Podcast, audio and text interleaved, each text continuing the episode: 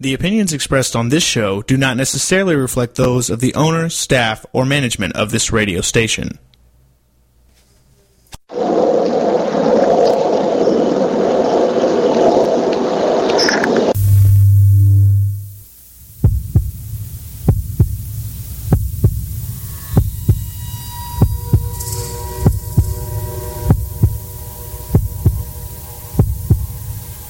Come with us on a journey the unexplained, and the unbelievable. We will test your senses and challenge your beliefs. A world where science and religion clash. Or do they? You will meet real people and hear real stories, but you will not believe. You will witness strange sights and hear strange sounds, but you will not believe. This is the New England Ghost Project. Welcome to the nightmare. Good evening, everyone, and welcome to another edition of Ghost Chronicles International. I am Ron Kolek, your host, the gatekeeper to the realm of the unknown, the unexplained, and the unbelievable New England's own Van Helsing. And with me, all the way from across the pond, is my own Renfield, Steve Parsons. Good evening, Ron. How are you? Hey, how are you? Well, you know me. I always complain. Nobody ever listens. No, I would never. Uh, do you know who Renfield is? No. No, no, because I'm probably No. mispronouncing it, knowing me. It's also from Bram Stoker's Dracula. He was the little guy that uh, used Eats to aid. flies. Yeah, see, Well, like- somebody knows that. Eat flies. like the- yeah, well, I was staying Well- away from that part. Yeah, well, thank, thanks for that. I was going to say, like, your character. Even But- worse. Uh, also joining us today is also from Parascience, uh, Ian Wins. Mike, I'm going to mess this up. Winslow? Winslow? Winsper. Winspa. Winspa. In, in It's almost it's almost Polish. Winspa, like it's a poker or something. I don't know. Polish, good grief. Not quite. hey, hey! Hey, wait a minute. I'm 100% Polish, so careful. Careful what you tread, young lady. Well- Ah, you wouldn't say that if you knew what my heritage was. So, anyways, we are enjoying lovely weather here in the U in the U.S. It's 70 degrees out. The sun is shining, and all is well with the world. Well, that's good because we've had uh, oh, a lovely uh, bank ho- spring bank holiday over here, and now we've got uh, I think it's a hurricane or a tropical storm forecast for Thursday. Um, Oh, with cool. s- 60 mile an hour winds and driving rain, so it must be the British summer. Hmm. Hey. You get our weather from us, right? Your weather from us. No, no, no. We we uh, we get it now from Europe. It's a new EU directive. We have to have European weather. Oh, it comes over the channel. Yeah, they they send it over uh, through the Channel Tunnel. Ah, there you go. No, So it, any- it tends to come from your side. So uh, what you get, we sometimes get a few days later. It, you know, it's really amazing. I mean, you think about all the uh, the science we have nowadays, and we still have a hard time uh, with the weather. And you know what's really funny too is now the European weather models are actually better than the U.S. weather models. And Well, if we were didn't- the le- we were the leader at one time. Uh, I don't recall. I think the British Met Office are still uh, classed as the world leaders, but. If if they were 100% accurate, we'd have nothing at all to complain I'm about, nothing to talk about. said. I'm very sad that you said there's a hurricane on the way because I spent all afternoon putting the greenhouse back together after the last one. Well, you should have read the Met Office warnings that have been. I should been- have done. Yeah, been, they've been issuing them all day. Yeah, I'm proud to say that the British Met- Meteorological Office is one of the, uh, uh, if is the world's leading Met broad, um, forecasting service. Yeah. Okay, if you say so. No, honestly, it is. Okay. Yeah. I mean, there must be. No, awesome- seriously, seriously, Yeah. we're very, very. I- It's four men in tweed jackets with pipes, and they uh, they use the With a tried and trusted. cone. Yeah, they use the tried and trusted method of, as I recall Dowsing. from, uh, they open the window, they look out of the window, and then they tell lies. Oh, I thought they doused. But is, isn't anything to do with the the British four men in tweed glasses smoking pipes? Uh, all of our all of our uh, official agencies are staffed by four men in tweed jackets smoking pipes. That's what I thought. anyways, we have Ian with us, who is going to talk about EVPs, and, I, I'm kind of curious about this because EVPs in the U.S. I think are different than UP, EVPs, and there's too many letters in the world now. Make just assign symbols to like you know like Prince from you know. Well, we're going to confuse you further later because um, they've now changed it over here to AVPs. Well, there's a difference. We've always had AVPs, but we'll we'll talk about that. So why don't you uh, take the lead in this, uh, Stephen? You are listening to Ghost Chronicles International right here on TogiNet, Parax Ghost Channel, and beyond. So go ahead, Well- my young man. Oh, thank you very much. Um, I think many of our many many people will be aware of the upsurge in EVP over recent years, particularly in the paranormal investigation field, and this has led to quite a number of devices. Um, most notably, perhaps the Ovilus, which I think the Ovilus Three has just been released. Um, but my uh, co-founder uh, in Parascience, Anne Winsper, who's on with us tonight, has uh, taken it upon herself to study this in a, a, great deal more depth as part of her, her own PhD research. Um, but in particular, you're, you're not just uh, taking the machines out into the field, are you, Anne? You're doing something much more interesting uh, with EVP research. Well, it's turned into, as everything we study, it's turned into such an enormous task that I've realised that I could do about seven PhDs. So I'm having to target in on quite a small area. So obviously, as part of what we do with Parascience, Steve has got the technical ability to look at the equipment, and we are doing our own studies looking at that kind of thing. But obviously, because I'm doing psychology, I'm having to tailor a lot of it to psychology biased things. So I'm trying to replicate some of the stuff in the laboratory and also tie in a lot of the work that's been done psychology wise, looking at paranormal beliefs and how people interpret things, and try and tie all that together in the lab, and also look at the properties of things like white noise and the sound clips that people are listening to, and try and pick them apart and actually see what's building up these sound clips and what people are hearing in these sound clips and how people are interpreting them and making them into what they believe are the voices of the dead and what is predisposing people into making them into these voices of the dead. So it's quite it's quite a large task for it's a very small area of the subject. So I'm going back to the basics of EVP really, with the white noise and the sound overlaid on it, rather than going straight in with the modern day stuff of all the really modern day gadgets with what I think of as the quick fix EVP, which is cycling through the radio stuff. That will come That's in. not really later. EVP though, Ian. Not, And, and if you look up the true definition of an now. EVP, Exactly. well, here we go because Fight. It, well, no, because this is where the whole field has gone, and you get a lot of people, particularly in this country now. They go out and they call these things EVPs, and this is where the But whole field needs picking apart. Mhm.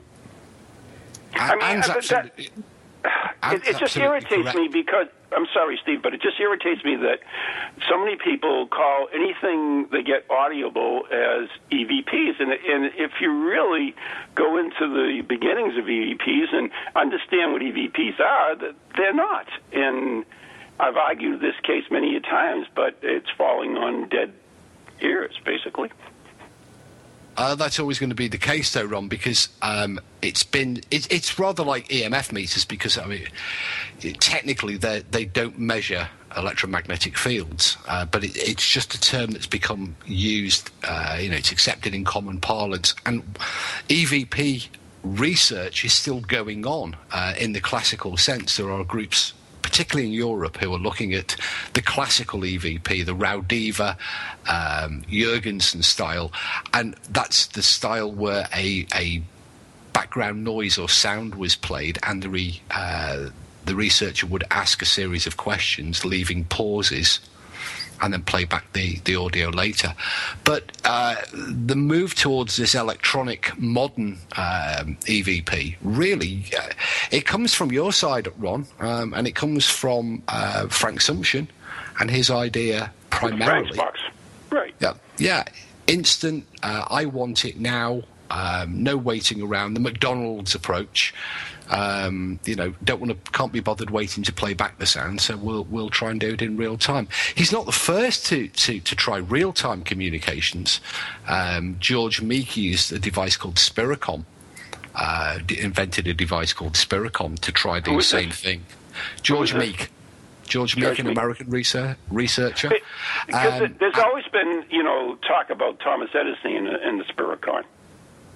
Uh, no, Spiricom, um, the device itself uh, was invented much, much, much after Edison. Edison's Edison's links to EVP are, are, are perhaps not that clear. Uh, he did suggest or imply that he believed that communications via radio or an electronic means was possible, but uh, he never, to the best There's of never anybody's been knowledge, proof that he actually did it, although he hinted at it. That's right. And of course, Tesla um, and one or two other researchers um, also hinted of an involvement. But uh, it wasn't. Re- I mean, there have been people claiming to use electronic methods of communication since the 19th century. Um, you know, there have been various attempts, most of them using radio. Um, and that's where Assumption, I think, picks up his idea from. But I think Anne's looking at it in a completely uh, different way because most people concentrate on on the actual sounds themselves or, or what they're saying more specifically, um, and there is an automatic assumption that we're dealing with dead people. But and you you've got a different way of looking at it, haven't you?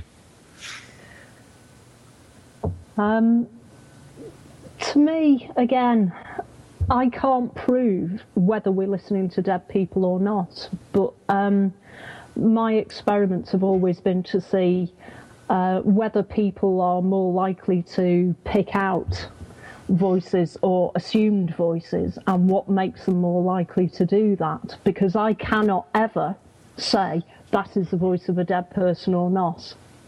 I can't But- do that. There is no way but Anne, definitively. Anne, isn't, isn't that a given, though? I mean, isn't that basically? I mean, I always call it matrixing, whether it's audio matrixing or visual wave matrixing. There's another word for it, you know what it is. But isn't that what we're, you know, inbred to do? I mean, we'll always do that. We'll always look for familiarities. We'll always look for order. We'll always look for something that we can recognize. it's we will do that, but then you have to actually prove what makes people do it and what's within those. People very people say off the top of their heads, and it annoys me a lot that people say, "Oh yes, that's just people's." Um, it's just uh, like um, oh, the words escape me. When you see um, patterns in visual phenomena, Pareidolia. um, that's the word I was looking for. Pareidolia. Yeah, I always They use say it's- matrixing 'cause I can never say pareidolia. Audio. People say, "Oh, it's audio pareidolia." They're just hearing things, but nobody's done the experiments to prove it. Nobody's done it. Everyone just makes the assumption, and all the paras- parapsychologists say that's what it is. Case closed. But nobody's done the experiments to prove it. So I'm doing the experiments. There you go. So that's why I'm doing it because everyone's just making the assumptions and nobody's ever actually proved it. I think it suits Steve- both parties, though, doesn't it? Because it really does suit the skeptics to explain it away so, you know, almost flippantly as, oh, well, it's it's pareidolia. Um, you know, and, and the skeptics do this for so many other things, don't they? Um, one of the most bizarre ones, I, I, I, I'm sure Anne will remember, was a, a British parapsychologist named of Louie Savva, uh, who made a short uh, number of appearances on Most Haunted, who used to dismiss everything that the medium says as telepathy. Um, we're almost, it's just to Another thing we can't prove. Exactly, but uh, this parapsychologist just used to say, "Oh, it, it'll just be telepathy," um, without really, you know, considering what he was actually saying. Mm-hmm. And I think you find that you, you, find that in the believer camp as well. Um, you, you, you find this. Uh, it's with the stone tape. Everybody cites the stone tape um, as a, as a possibility, but again, there is absolutely no evidence for its existence at all. Uh, and yet, it's trotted out by the believers, you know, almost as a de facto. And another de facto is all poltergeist cases involve prepubescent girls. I agree. So it's good to see somebody um, actually doing the, the research. And all the research that's published is very much biased into showing that people with paranormal belief are obviously a bit mad and prone to misbelief. And I don't think that's necessarily true. In previous studies that I've done, I've shown that believers are actually more accurate when you put them under these trial conditions than non believers. So it may actually be that believers, people with, my, not people with very strong paranormal beliefs, but people with mild paranormal beliefs are actually more accurate at these tests than people who are not believers.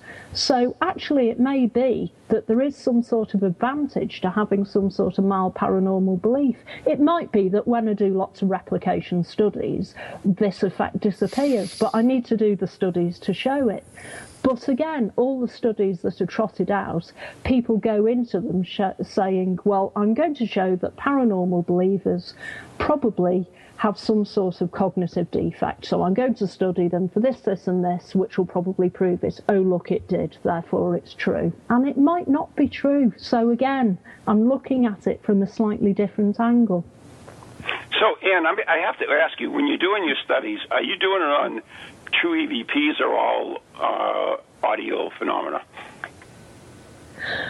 Well, at the moment, uh, I'm still trying to set up exactly the kind of files that I'm going to be playing to people. In the past, I've actually created files which weren't true EVP files. I've replicated files that um, were like EVPs but weren't genuine EVPs. I generated them in the lab to replicate what an EVP would sound like. But um, what I would like to do is do that again, but also put in some apparent genuine EVPs. But again, it's very difficult because obviously in blinded studies you have to be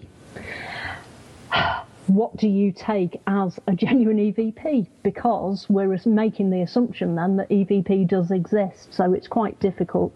But what I'm hoping to be able to do, if I can unpick the sound files, is picking out what makes up these sound files that makes people think they're hearing voices, and then maybe we can play with that a bit and, you know, create some files and maybe put some suggestions in there that we can get people actually hearing what we might suggest to them that they could hear. So I think once we pick them apart, we can actually play with them and get people to hear what we might want them to hear. So there's an awful lot of work that can be done. As I said, I'm not sure I'll be able to get to do this in one PhD. There's so much work and it's so interesting and so much that we can do. I'm quite excited, as you can probably tell. There's so much we can play with. Now, we actually have a question, and this is something that Steve brought up in the uh, chat room, and they said, uh, Kat said that she has n- hasn't ever heard any reports of poltergeist activity involving anyone other than teenage girls. Uh, there are there are there are many many documented accounts of poltergeists where the focus or the supposed focus is is not a teenage girl. Um, I'm just trying to think of some off the top of my head. Some of the most notable cases: um, the Wesleyan. Um, I think the Charles Wesley one. Uh, several we've been involved with have, have had. Um, uh, in fact, one of the ones that Anne and I were both involved with, so we can talk about, I think, fairly confidently, involved a lady who was in her mid 30s, if I'm correct.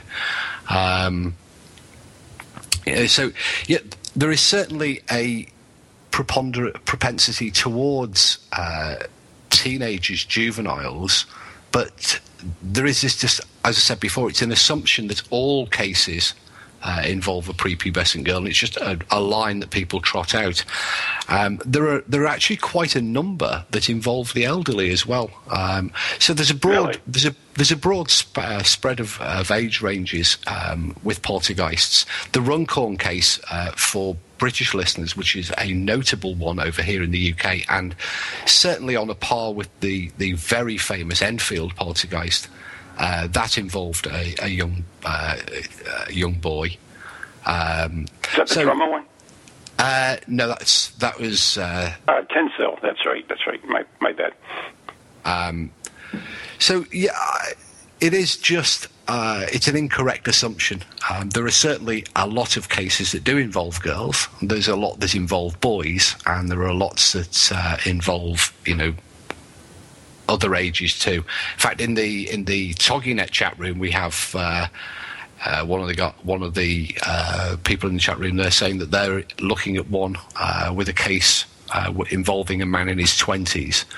Um, but again, we But there I, is I mean, once Well- again, you have to define what poltergeist activity is. Well, yeah, the other thing that there, there is an assumption that that uh, all poltergeist cases have a focus.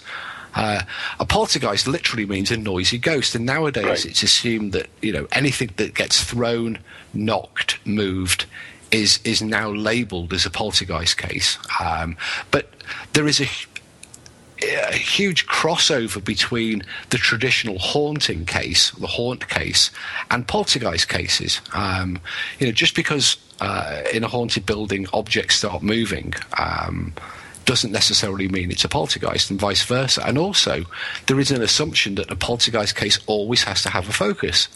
Uh, again, this comes really from it's just one of the. uh, It's almost an urban myth um, that you know research hasn't been done. Um, I mean, that's Yeah, the- one of the reasons why they started calling it um, spontaneous PK rather than just saying poltergeist, because it's just like an extension of psychokinesis, moving objects, but doing it without having the knowledge of doing it. So, okay, it might be more common where you've got a small child, but it's again one of the things that I wanted to look at under laboratory conditions, but I couldn't get ethical approval to do it because one of the suggestions, yeah, I, had some brilliant experiments where I wasn't allowed to do them because one one of the suggestions is that um, it's to do with emotions or changes. Uh, extreme changes of emotional states can cause these effects. So it can cause some sort of PK effect where you see, and it's what's reported sometimes in haunted houses, apparent haunted houses.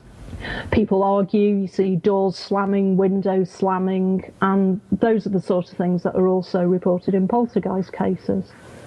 and it's also worth pointing out that there is actually no uh, researched link to to indicate that it is coming from a human source at all. That it hmm. there is you know nobody's ever measured these apparent energy bursts or or teenage angst bursts of, of, of emotional energy that can cause objects of to get thrown around the place.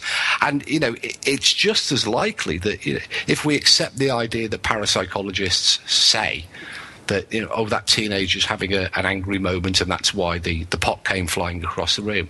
Well, if a teenage if a teenage mind in angst can do that, then why can't a dead mind in angst be you know an equally accepted possibility?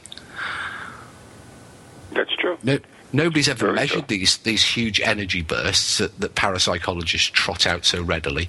But if we just go back to, uh, to EVP for a minute, there's a question or there's a comment on the Sorry in the Togi scat room, and it's one I'd like to deal with because it says uh, we are all very sceptical with EVP unless the words are clear. But I would argue that um, I've heard some remarkably clear uh, audio that that quite clearly isn't paranormal, but people are accepting as is, um, and it's the words become very clear once you know what you're listening to. Um, And you know what you're expecting to hear. And over here we have a comedian called Peter Kay, as part of his uh, stage show, does a, a neat thing with with songs, uh, and he plays well-known pop uh, pop tunes, and takes takes wor- uh, lines out of them, and tells the audience in advance uh, that the words are uh, not quite what you know. We've all sung along to songs and we've all sung the wrong words. Um, and once he said it to the audience, uh, you can't help but hear very, very clearly. Um, and I think one, you know, the ABBA one, um, you know, we all know Chiquitita, but mm. everybody I know can only hear Chicken Tikka. Chicken Tikka. and everybody sings Chicken Tikka. And when you listen to the song, it is very, very clear because um, I'm sure Anne is far better equipped to explain this. Um, you you hear what your brain wants to hear. Is that right, Anne? Yes, very much so. And unfortunately, once you've got it, you'll never get rid of it.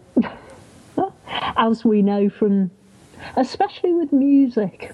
Annoyingly, with music, music seems to have far more of that effect. But of course, this was what Raudive used to do. Um, whenever he played his clips to people, he would prompt them beforehand in what they were supposed to hear, and if they agreed, he would use it as proof that they were actually clips saying what he said they were going to say, and if they disagreed, he would class the person as a bad listener and dismiss them. So very much a win-win situation. But um, so yes, there was an awful lot of prompting, which again is one of the conditions that I use in the experiments. I either prompt people beforehand what they're going to hear, or don't prompt them. And in my next lot of experiments, I'm going to prompt them with something different and see if they come up with a different interpretation. But it's very easy to prompt people to hear something completely different. No. I remember um, Most Haunted doing a, a series of experiments uh, on their live shows, and at the start of every show, uh, each live uh, three night live, they would say we're going to play some live EVPs and get you know the the uh, viewers at home to text in and email in what they thought was being said. And so you would have four of these EVPs one, two, three, four, A, B, C, D, E uh, ABCD, sorry, um, late. Um, and people would, would take a stab at it. And about 20 minutes into the program, across the bottom of the screen, they would run the caption bar and they would say, uh, you know, uh, a lot of people, uh, some people are hearing, it's a white horse, help, get me out of here, uh, and lots of different things. But once they'd started to put up uh, what, what other people were hearing, uh, during the course of the three hour program, you would find that more and more people would start to agree on one thing help get me out of here, help get me out of here. And by the end of the show, surprisingly, 80% of the people texting in were all hearing the same thing. And the reason for that, of course, is because they were looking at the caption bar on the bottom of the screen and being effectively being told what, what it was they were going to hear. Well, actually, we have to take a break right now. So uh, you are listening to Ghost Chronicles International with Mr. Parascience Steve Parson, New England's own Van Helsing, Ron Kolek, and our special guest, Ann Winsper. And we'll be right back after the following messages right here on TogiNet, Parax, Ghost Channel, and beyond. Stay tuned.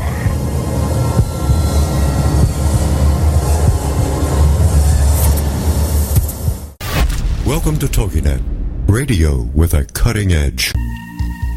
Feel the need to do some soul searching or make some changes in your life to create a more positive future? Then Circles of Wisdom is just the place for you. Circles of Wisdom is a metaphysical bookstore and more, located on Route 28 in downtown Andover, Massachusetts. We carry a large selection of books and music, crystals and gemstones, jewelry and gifts, sage, aromatherapy, and so much more all in a relaxing and welcoming atmosphere. We offer classes on a variety of topics like yoga, Reiki, psychic development, alternative healing, and personal transformation. For guidance on this journey we call life, get a reading from one of our many readers at Circles of Wisdom, 90 Main Street in downtown Andover, right next to Bertucci's. Call us at 978-474-8010 or check us out on the web at www.circlesofwisdom.com. Lots to see and do in a feel-good place an oasis in this hectic world.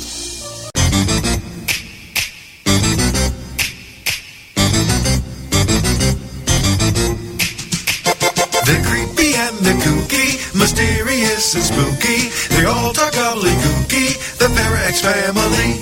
The shows are paranormal, not stuffy but informal. The topics are abnormal. The Parax family. They're strange, deranged, unrestrained. So grab your favorite brew. It's time to rendezvous as we give awards to the Parax family. 6,427. All right. Hi, I'm Ron Kolek, author and lead investigator of the New England Ghost Project, New England's own Van Helsing. And I'm Ann Kerrigan, the blonde bombshell, and I'm the lead investigator of East Bridgewater's Most Haunted. And we'd like to invite you to tune in Ghost Chronicles, The Next Generation, every Wednesday night at 7 p.m. Eastern Standard Time on www.toginet.com. So, so Ann, what are they going to hear on this stupid show? What are they going to hear? They are going to hear things that they can't believe are happening. Like uh, Beyond Bizarre. And cemetery tripping. Oh, that's your deal, right? Absolutely. Yeah, one of these days you're going to get uh, so scared of one of these cemetery tripping things that uh, you'll, I'll have to get a new co-host. I am brave beyond belief. Yeah, we'll see. scares me. So anyways, if you're bored and you got nothing to do on Wednesday night, tune in to Ghost Chronicles Next Generation with Ann and Ron. See you then.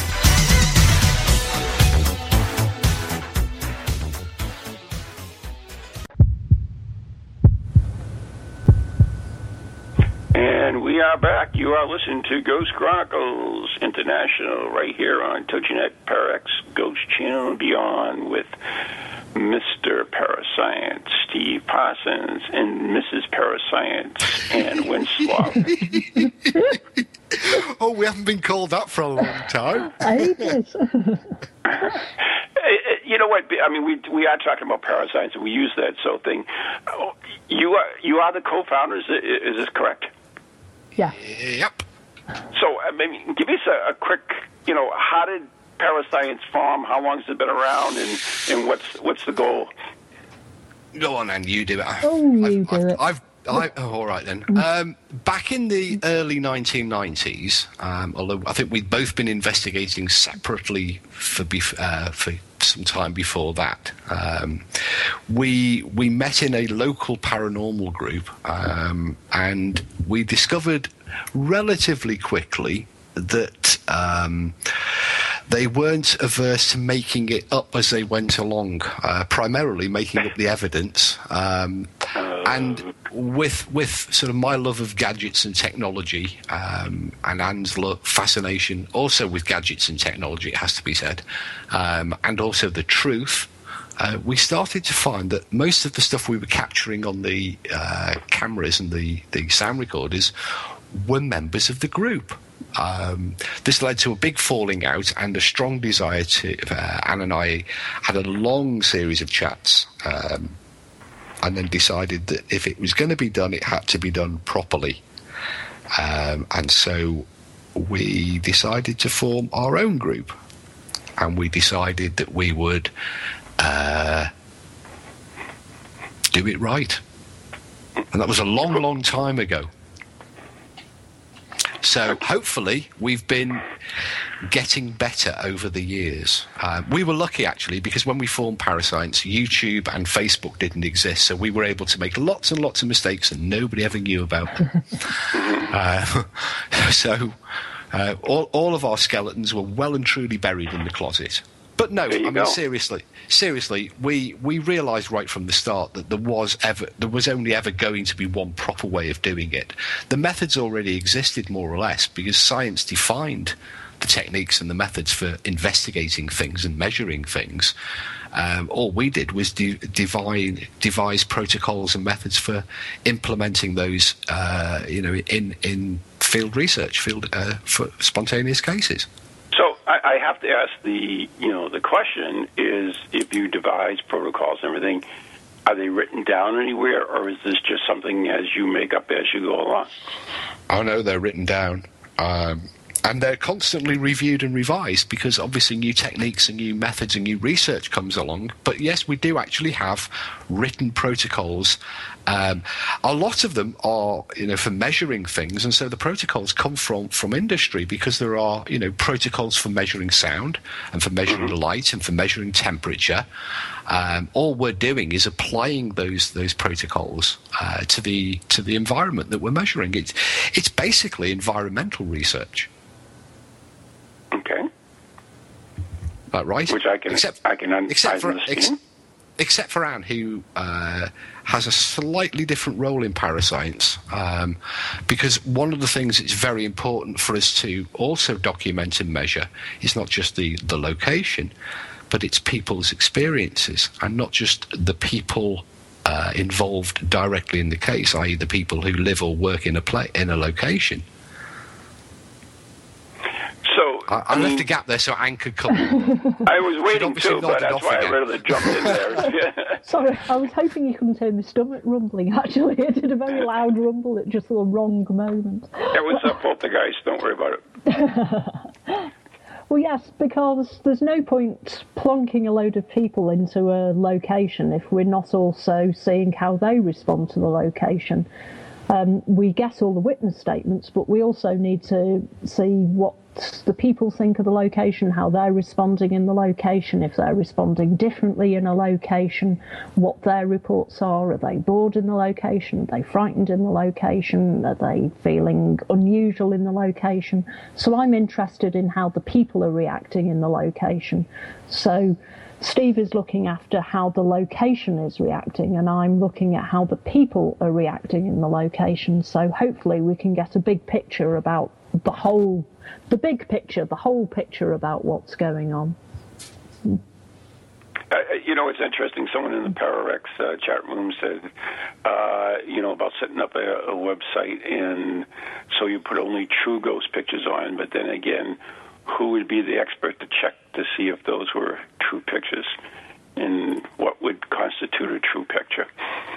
Well, we have, I think, if memory serves me correctly, we have two pictures on the Parascience website, and the two pictures are merely things that we can't explain. Um, we don't have a, an equipment page either. Um, we don't have, you know, all of this sort of. Uh, yeah, fluff that paranormal groups like to adorn their web pages with. We don't have any awards either. Um, but we mm. just get on with doing what we do. Uh, we don't look at anything really uh, in in terms of the para- the broader paranormal world. Uh, we don't look at UFOs and we, we don't look at big cats. Uh, we concentrate solely on hauntings, poltergeists, apparitions, and, and that sort of related phenomena. Um, because you know it, it, it's it's a huge broad church the paranormal and it's very very uh, diff, uh, easy to get led astray i mean individually within the team we have people with a broad range of personal interests but as a group we only focus on on this sort of quite narrow band within uh, within the sort of overall paranormal field so, do you do you uh, your evidence is up for peer review as far as just in your own team, or, or how how do you handle it? Handle it, Anne. uh, we do present, well, obviously it goes on the website so it can be peer reviewed, but we also present at conferences and we do write things up for journals as well. So we, we always welcome peer review. Okay, that's interesting. So the the other thing, and I, we, we kind of switched from EVPs to parascience, but that's all right. We'll go back to EVPs in a second because I know you, that you'll love Anne uh, with that new study you're doing. But um, one quick thing, as far as parascience, is it a is it a close knit group? Is it an open group? Uh, how are members accepted? Uh, do you throw members out? I mean, are there you know, uh, what's the word I'm? Proto- do they break protocols? Are they gone? I mean, how, how do you handle this stuff?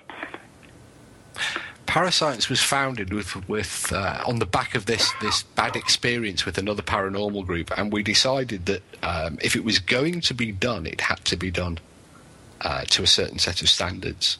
And effectively, uh, what we did is we we realised that one of the big problems the, the other group uh, had had was that of a committee who seemed to spend more time deciding what what should go on the front cover of the monthly newsletter and falling out with each other um, rather than ever getting anything done. So we we decided right from the off that Parascience was going to be small. Um, and also that it was going to take the form almost of a dictatorship. Uh, we have two coordinators, myself and Anne, and all of the decisions um, as to how the group functions are taken by the two coordinators. Um, membership is, as I say, kept small deliberately um, and by invitation. Um, if if we're not looking for high flyers, I mean, we have everything from literally high flyers, airline pilots, through to you know housewives. What we're what we're most concerned about, and what impresses us uh, when we approach somebody about membership, is just their interest in, in the paranormal. Um, you know, are they are they somebody who would fit in? Um, do they have a genuine interest above and beyond? Uh, you know, race, just wanting to rush around and spend spend a scary night in a in a, in a spooky place because they're going to get bored. Um, so, yeah, we don't have a committee. Um, hopefully, Anne, uh, we do try and keep the team happy, um, but you know, ultimately somebody has to make the decision, and that, that those decisions rest solely between Anne and I. Right. Well, actually, actually, in reality, it rests with Anne because I phone her up and she tells me what to do. Well, that's because she is a woman, and that's our lot Yeah, in life yeah, is to listen yeah, to women. I- so, yeah, you're absolutely right. Yeah, and uh, my official job title uh, is actually not coordinator. It, it's different, isn't it, Anne? Uh, it's scapegoat usually, isn't it? That's the one. if it goes So, wrong, anyway- I get the blame. yeah, that, I always get the blame, so I'm used to it. It's not a problem. I just accept it and move on. Um, let's go back to the EVP study that you are doing now. Uh, I, I'm interested. So it, it's going to be in a controlled situation, a laboratory situation. Are we, are we talking an, an isolated situation? Well, see, in an in an ideal world, um, I want to get out in the field, but as you can imagine, universities and ethics committees are an absolute nightmare to get round. If you could see the 12 page document I've already had back from the ethics committee saying you can't do that, you can't do that, you can't do that, you can't do that. So I suspect I'm not going to actually be able to take people out in the field. So I'm going to certainly have to start off in a laboratory situation, then I'm hoping I'm going to be able to slowly shift it out into the field because, of course, one of my arguments about all the parapsychological type of investigations is that as soon as you take people out of the field and stick them in a, in a laboratory, you've completely changed the conditions where people are experiencing things. So, really, you want to get people out in the field to try and replicate things. So, but the ethics committee is a bit of a nightmare to get things passed, unfortunately. So this is a, a legitimate scientific study, then. Oh yes, very much so. It's it's part of my PhD. Oh, ooh. I, I think I don't like the way you said "ooh" then. because that's got to be a nightmare in itself. I mean, exactly. As I said, if you could see the documents I've already had back from the ethics committee, they're not I think- impressed with any think- of the fact that it's paranormal, dealing with possibly sounds of dead people. You can imagine the way it's going already. So. An earlier experiment uh, of ours got thrown out by the ethics committee. We we had this idea. Um, it involved um, mains electricity, electrodes, and mediums in order to test the the, the claims. love it. But yeah, I love but it. Again, the ethics committee threw that one out. Apparently, it's not permitted to wire them up to polygraphs and the, and the mains electricity at the same time. uh, well, okay.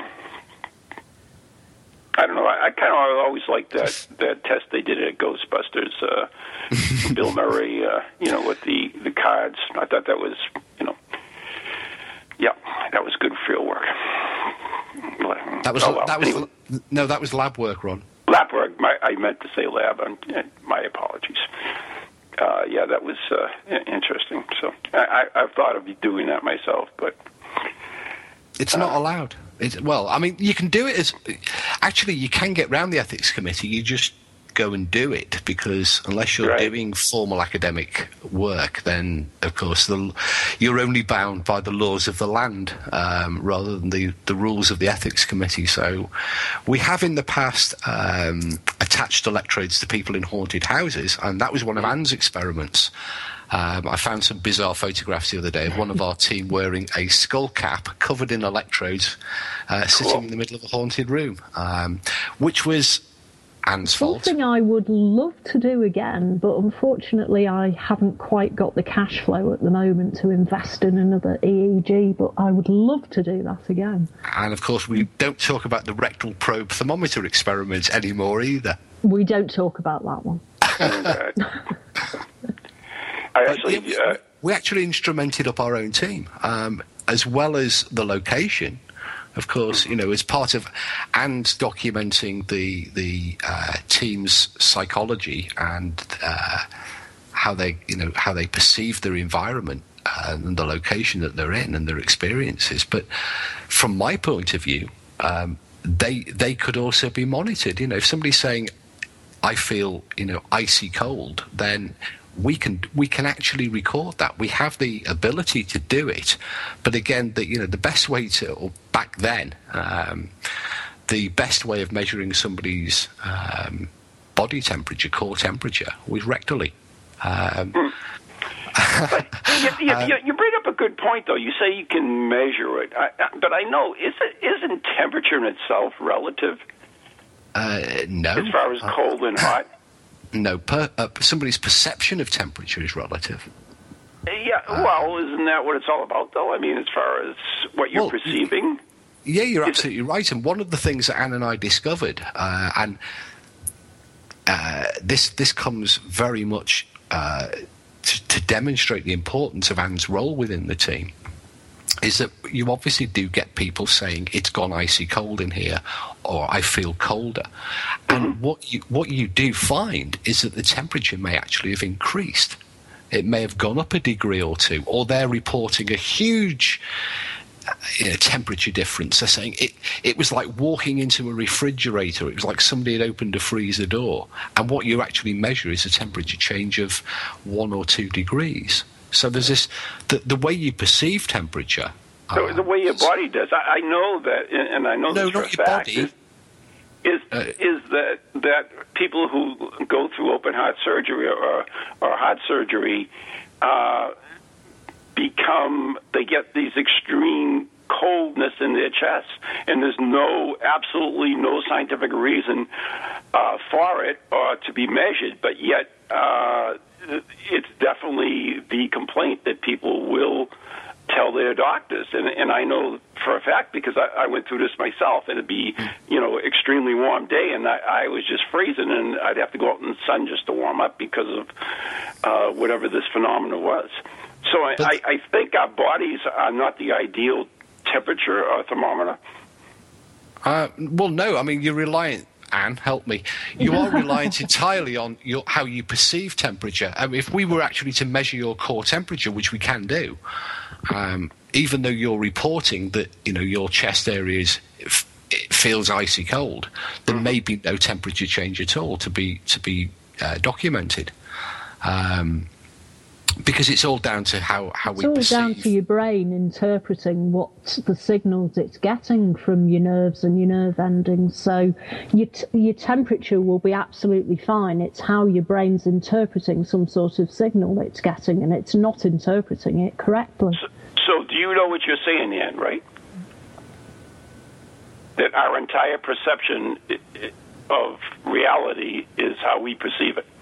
Oh yes, absolutely. What, what everything that we take as real in the world is purely our perception of it. Exactly. So th- that brings us back to EVPs. What we're talking about won't uh, individuals have different perceptions of EVPs? In other words, and, and once again, if you're oh wow, this is even more interesting. If you are saying what it is, or you know what it is, then that's really only your perception of what this EVP is. So someone listening to it may have a different perception entirely, but they may necessarily not be wrong. Yeah, they would be wrong because the original sound wave can be defined. Um, the mm. same as, irrespective of what somebody perceives the temperature to be, the actual yeah. measured temperature can be documented. The sound wave can be documented and we can, can def- yeah, we can define the sound wave. We can look at the sound wave and see what it is. We can pick it apart. We can even if we have some sort of speech overlaid on it, we can pick that apart and work out what goes into it. We then have to work out what is making people misperceive that. What is it in people that makes them misperceive it? Why do they misperceive it? Is there something that makes people more prone to misperceive it? So that's what we need to unpick. The actual sound we can define that. We can. It's a measured thing. We can measure it. We can define it. We can find out what it is. It's how the people are responding to it. It's always the people that are the thing we need to unpick. Right. I mean, how many times have you said something, or certainly I have said something, and someone will think that I've said something totally opposite of what I said, or totally different than what I said. Happens to me all the time. Exactly. usually, usually when I'm trying to dodge the blame from Anne. but no, you're. I mean, it, it, all of the all of the uh, things that we we look at in, in terms of paranormal investigations ultimately comes down to that human experience.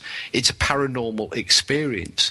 What we're looking for, and we've we've said it many many times, is we're looking for that that correlation, that link between somebody subjectively reporting an experience, seeing an apparition, and a piece of equipment documenting uh, in an objective way the, uh, the same event or a, or a co-related event. So, for example, and it has happened, uh, um, where people have reported the temperature has dropped or the room feels colder, and the equipment has recorded a large and dramatic change in temperature above and beyond what one might expect to normally take place. Um, and that happened between Anne and I. Um, Anne was actually uh, inside a room um, with a series of temperature recorders, uh, and I walked into the room um, and said, My God, it's cold in here. Um, I'd subjectively reported something, and the equipment had objectively measured some the same event. Mm-hmm. And it's the same with the EVP sound files. You might play one file, and what makes the difference between one person saying, I can hear a dead relative saying something, another person saying, all I can hear is random sound, and maybe a skeptic saying, there's nothing at all there. Three people might interpret that three different ways. Why do they interpret it three different ways? So the, you're, work, you're working on the psychological effect of it more than the actual physical effect of it. Well, as part of that, I need to look at the physical, you know, I need to look at the physical sound files to pick apart what's in them before I can work out why people are responding to what's in those physical sound files. You know, and and I'm going to bring this up because it's really interesting. Is that I know several. Uh, I would call them EVP experts. There's someone who that's all they do is deal with EVP, and they have it's almost like a religion. Um, they hear things that other people cannot perceive, according to them. Uh, they'll hear, say, "Can you hear this? This is, uh, you, know, you know, this is a, female voice saying uh, a hi, Ron, or something like that." And yet, if someone else is listening to, it, they can't hear it. Yet to them, it's perfectly clear. So this is kind of what you're going to be dealing with, right? You are going to have Yeah. some of those people that are, no matter what noise is on there, they're going to hear something in it. Yeah. Yes, but I mean, the difficulty for me is that I can't stand back and say there's nothing there or there is something there. I've got to try and approach it from a purely outside Objective. viewpoint, objective. I've got to be totally objective about it all, which I think can be difficult in some circumstances. But yes, why are these people hearing things there and repeatedly hearing things there? Perhaps there is something there that they can hear that other people can't. I don't know. But I need to try and unpick it and find out what's going Well, I don't need to, but I want to. I'm fascinated. I want to know what's going on there. I, I think it's a great study. I mean, extremely difficult. I, I, I really can see you have your work cut out for you, but uh, I'd be very much. Uh, and and how long is this going to be going on for a while? I assume if Oh, you're going for this will be going on for a few years, yes. I'm doing it part time, so it will be a few years. Oh, God yeah. bless you. so uh, it will definitely have to be, uh, you know, kept up to date. And you know, that gives me an idea, Steve. Maybe I will do the same study only on orbs. That's a very, very good idea because, as you know, there is absolutely no uh, contested area of research now with orbs. Um, they are, know, I think, definitively uh, not paranormal. Ah, but according to you, that's your perception of them. There are many people who believe that. No, that's not my perception. That was that was an objective. That was done with an objective study using a very very simple experiment. And again, like Anne said, eh, this assumption that people just trot that people just trot out an explanation. They're either all orbs are dust, all orbs are moisture, all orbs are paranormal, um, etc., etc. Nobody ever, uh, nobody ever went off and did the very, very simple, obvious experiment uh, to to definitively show uh, that they they were airborne dust and moisture. Now, I've always made it perfectly clear that we're dealing with one particular class of phenomena, and that being the the photographic manifestation of little blobs of light that appear on primarily digital photographs, um, rather than other related uh, light anomalies. I mean, I mean, coming I would from- love to talk more orbs with you, but unfortunately, the doorbell rang, so that means the pizza from the dead is here. So I've got to wrap it up.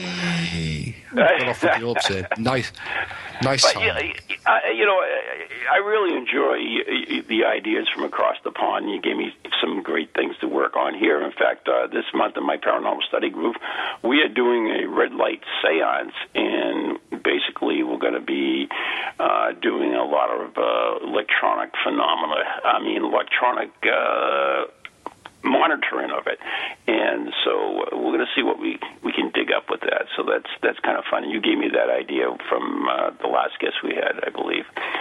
So I'm looking forward to it. Anyways, it's time to wrap it up. Uh, you've been listening to Ghost Chronicles International with uh, Steve Parsons and Ron Kolek, and our special guest has been and when's I can never see names. I should well whatever. Just look at the Skype screen. The name's on it. Yeah, I don't have Skypes. and thank you so much. And, and you really got your work cut out for you. And I, I think it's uh, going to be really interesting. And of course, by the time you're finished with this, it'll probably be obsolete. But that's all right. And I'll be old and grey. Yeah. Old and red. so thanks for. Thank you all for listening. Uh, don't forget to check out the Parascience website and our own website, neghostproject.com. Letter N, the letter E, ghostproject.com. Until next week, from Steve and I, yeah, I say night, God good night bless. and God bless.